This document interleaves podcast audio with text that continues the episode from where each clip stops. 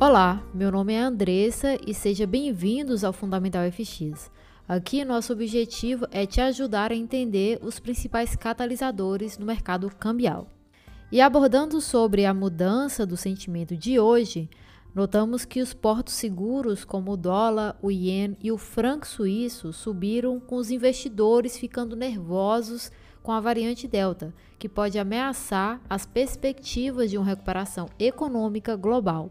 Além disso, as ações e os rendimentos estão mais baixos, representando um impulso significativo de aversão ao risco no mercado.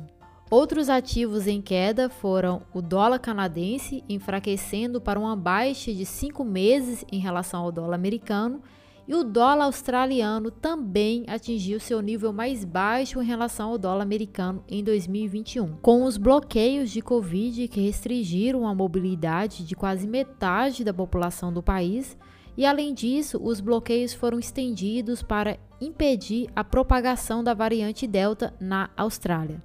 Por fim, espero ter ajudado e até mais.